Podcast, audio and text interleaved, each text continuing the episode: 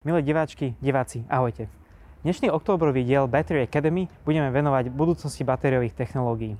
Za mojím hostom dneska sme docestovali do Košíc a sme veľmi radi, že v akadémii zastúpi akademickú obec tentokrát Andrea Straková Fedorková, vedkynia Ústavu chemických vied Prírodovedeckej fakulty Univerzity Pavla Jozefa Šafárika v Košiciach. Ďakujem veľmi pekne, že ste si nás znova naladili a vítam vás pri sledovaní našho 10. dielu.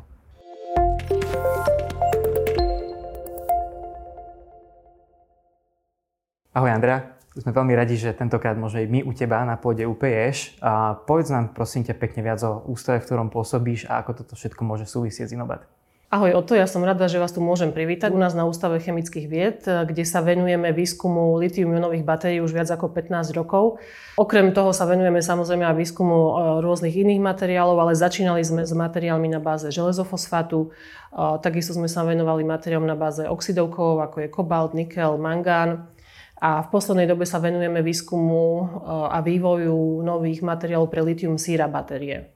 Okrem toho samozrejme skúmame aj elektrolity, separátory eh, a rôzne ďalšie komponenty batérie, ktoré môžu zvýšiť životnosť, kapacitu a zlepšiť celkovo vlastnosti batérie.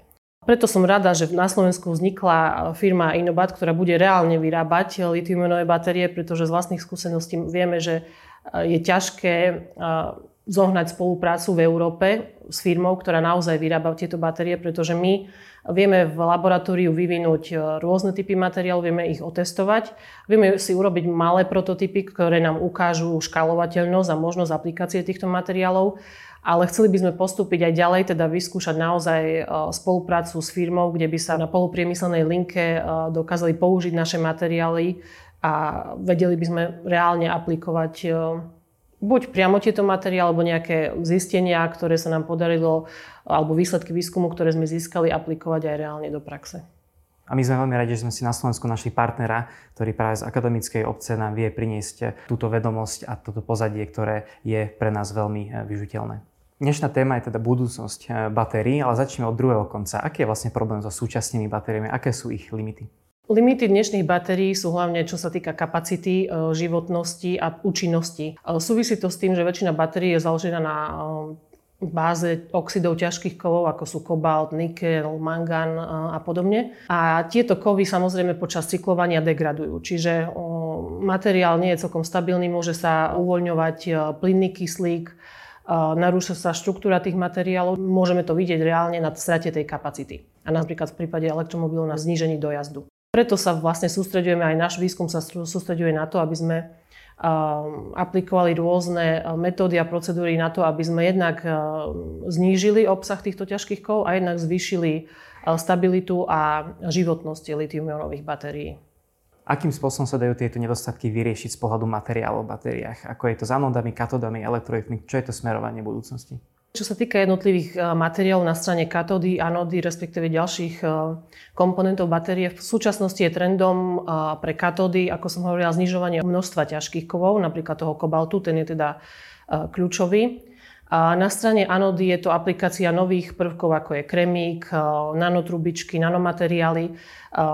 Pre nás chemikov to znamená asi to, alebo na základe poznatkov, ktoré sú už známe staročia. My vieme, že napríklad toxickejšie materiály majú lepšie vlastnosti. Čiže olovo z olovených akumulátorov, kobalt majú vysoké, vysoké vodivosti, majú vysokú kapacitu, teda vyššiu v porovnaní s tými ekologickejšími materiálmi ako napríklad železo, síra. Čiže sú ľahko aplikovateľnejšie do praxe. Tie ekologickejšie materiály, ako som spomínala, síra, kremík na strane anody, využitie nanomateriálov, nanotrubičiek, nanokompozitov, je to samozrejme ekologickejšie, zlepšuje to parametre tej batérie, zlepšuje to bezpečnosť, hlavne znižuje to cenu, čo je teda pre zákazníkov e, kľúčové. Kapacity sú aj pri týchto materiáloch e, vysoké, sú skoro 10-násobne, teoretická kapacita je sírie 10-násobne vyššia ako teoretická kapacita dnešných materiálov. Ale e, práve tam prichádza veľa problémov s tým, že tie materiály sú častokrát napríklad nevodivé, Musíme ich špeciálne upravovať. E, aj výroba, ako som spomínala, tých nanomateriálov častokrát e, zložitá. Čiže vždy potom musíme urobiť nejaký kompromis medzi cenou, bezpečnosťou, životnosťou e, a kapacitou tej batérie. V podstate napätie a kapacita batérie závisí len od chemického zloženia. Čisto od zloženia katody a anody. Čiže buď od tých ťažkých kovov, oxidov ťažkých kovov, napríklad na báze kobaltu, alebo železofosfát, ktorý je ekologickejší, ten má samozrejme nižšiu kapacitu a nižšie napätie. Ale platí tam to, že efektivitu celkového systému môžeme zmeniť e, napríklad použitím nových separátorov, e, aditív v elektrolitoch, tuhých elektrolitov napríklad, čo výrazne zvýši bezpečnosť a môže to zvýšiť a predlžiť aj životnosť. Zostaneme na chvíľu pri týchto tuhých elektrolitoch. Čo sú prosím ťa solid state batérie a kde kedy môžeme očakávať ich e, uplatnenie na trhu? Solid state batérie sú batérie, ktoré neobsahujú kvapalný elektrolit, ako je to v dnešných batériách, ale obsahujú tuhý elektrolit. Ehm, ich výhodou je samozrejme zvýšená bezpečnosť, pretože tam eh, aj pri eh, skrate hrozí veľmi nízke riziko, že začne tá batéria horieť. Ale nevýhodou je, že tieto batérie často pracujú pri zvýšenej teplote. Čo sa samozrejme v elektromobile dá nejakým spôsobom ustrážiť eh, správnym nastavením chladenia a ďalších procesov, ale tá zvýšená teplota neprospieva napríklad katodovým a anodovým materiálom. Už dnes sa používajú tzv. litium polymérne batérie, kde v podstate sa používa ako e, separátor sa používa polymer, ktorý je nasiaknutý síce časťou kvapalného elektrolitu, ale e, je teda bezpečnejší ako klasické batérie s kvapalným elektrolitom. No a výskum aj v oblasti state batérií napreduje, myslím si, že každým rokom a, a ako hovorím, tie batérie sú už v takom štádiu, že by mohli byť použiteľné aj v reálnej praxi, ale je to opäť o tom kompromise pre akú aplikáciu, za akým účelom a, a vlastne ako to ovplyvní celkovú efektivitu toho systému, kde bude tá batéria použitá. Mnohí ľudia, čo sa zaujímajú o baterky, sa mohli dočítať o tzv. superkapacitoroch. Vedela by si nám približiť, čo je táto technológia? Superkapacitory sú taktiež veľmi zaujímavou technológiou. V podstate líšia sa od batérií tým, že neuskladňujú tam elektrickú energiu pomocou nejakých elektrochemických reakcií, ale pomocou statického náboja. V podstate ide o kondenzátor, ktorý má kladnú stranu, zápornú stranu a dokáže absorbovať veľké množstvo energie napríklad pri nabíjaní a vybíjaní vysokými prúdmi.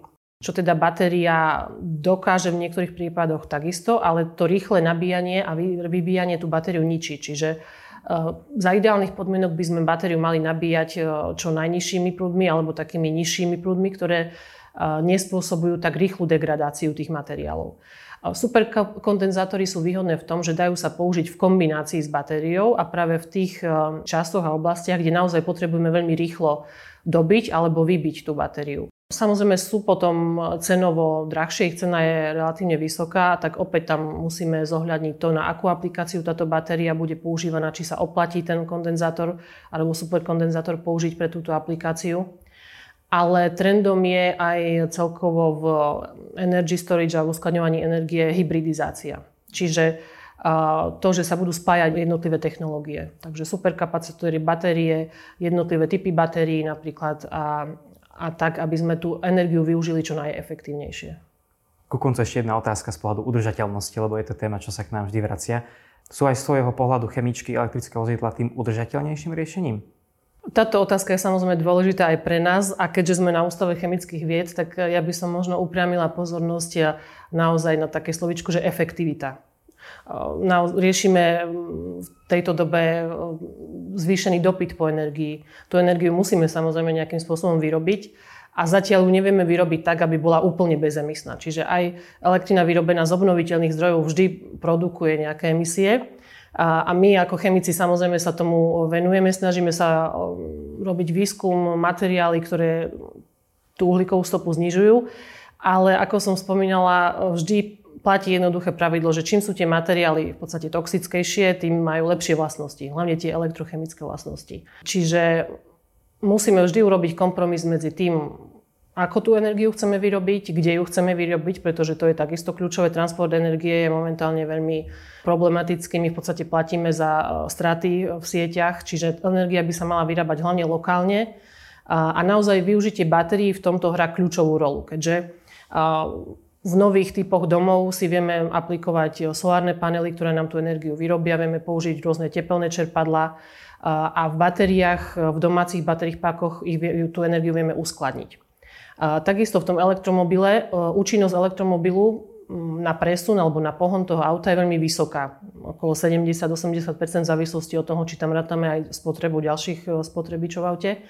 pričom účinnosť spaľovacieho motora je asi o polovicu nižšia. Pre nás chemikov je ropa takisto kľúčový komponent, keďže z ropy sa vyrába veľké množstvo látok, rôzne rozpúšťadlá, plasty. Všetko, čo je okolo nás, je vyrobené za pomocou ropy, za pomocou plastových e, súčiastok, plastových komponentov. A my ropu používame v podstate na výrobu benzínu a ten benzín potom spaľujeme v spaľovacích autách, ktoré s nízkou účinnosťou poháňajú auto a produkujú splodiny priamo pod našimi nosmi a našimi oknami pri školách, nemocniciach. A veľké množstvo spaľovacích aut v meste tomu samozrejme neprispieva. Takže určite tie elektromobily majú zmysel. Majú zmysel vtedy, keď sa používajú v mestách, majú zmysel, keď sa dobíjajú samozrejme z tých obnoviteľných zdrojov energie, ale efektivita využitia tej energie v tom elektrickom aute je určite vyššia ako efektivita využitia tej ropy, ktorá sa naozaj ťažko spracováva, produkuje aj ťažba ropy, aj spracovanie ropy produkuje opäť veľa emisí, čiže ja si myslím, že určite je to efektívnejšie, ak použijeme elektrické auto ako spaľovacie, tam, kde sa dá samozrejme.